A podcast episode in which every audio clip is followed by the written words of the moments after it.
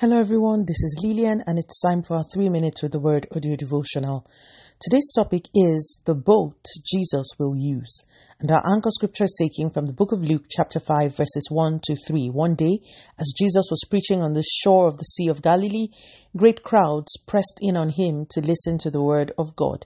He noticed two empty boats at the water's edge, for the fishermen had left them and were washing their nets. Stepping into one of the boats, Jesus asked Simon, its owner, to push it out into the water.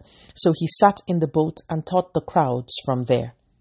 One of the beautiful things about the Word of God is the myriad of messages God packs into a single scripture. The last day we spoke about how Jesus got into an empty boat at the shore of the Sea of Galilee. Today, still using the same scripture, God is bringing us a different message. Today's episode should be short and straight to the point. The Bible does not give us much information about other boats that were on the shore on that day. There may have been quite a number. Some may have had their owners in them, others may have had their owners as well as their catch of fish in them. I don't know. The Bible, however, tells us that the boats that Jesus noticed were empty boats. Jesus noticed those boats because those were the boats he needed. Boats that did not have their own agenda. Boats that were empty of other human agendas and wills. Boats that could easily be adapted for his use. Question Can Jesus use your boat? Or are you sitting in your own boat with your own uninterruptible agenda? Can you empty out your boat for Jesus to use? There are people, Christians, who Jesus cannot interrupt. Jesus cannot interrupt their plans for their money or their jobs or anything.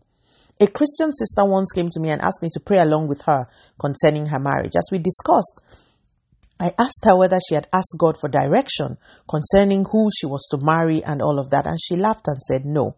I then asked that we pray in that line, and she said there was no need, as she was going to marry this guy, irrespective of what God said.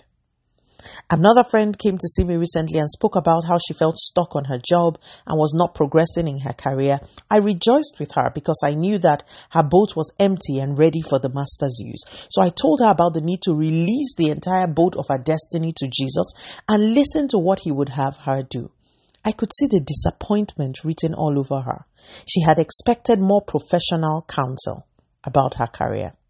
Many Christians do not realize that surrender is the most potent and the wisest posture to take in life.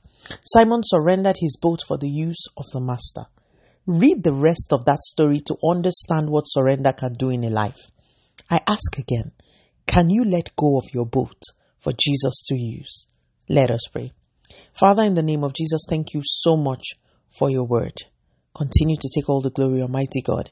In Jesus' mighty name we have prayed. Speak to you again soon. If you were blessed, please drop me a line on audiodevotional at yahoo.com or on our website at www.3minutesaudiodevotional.com.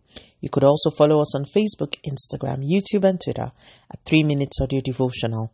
Remember, wrapped up in God's Word is all you need for your change to come. Love you and bye.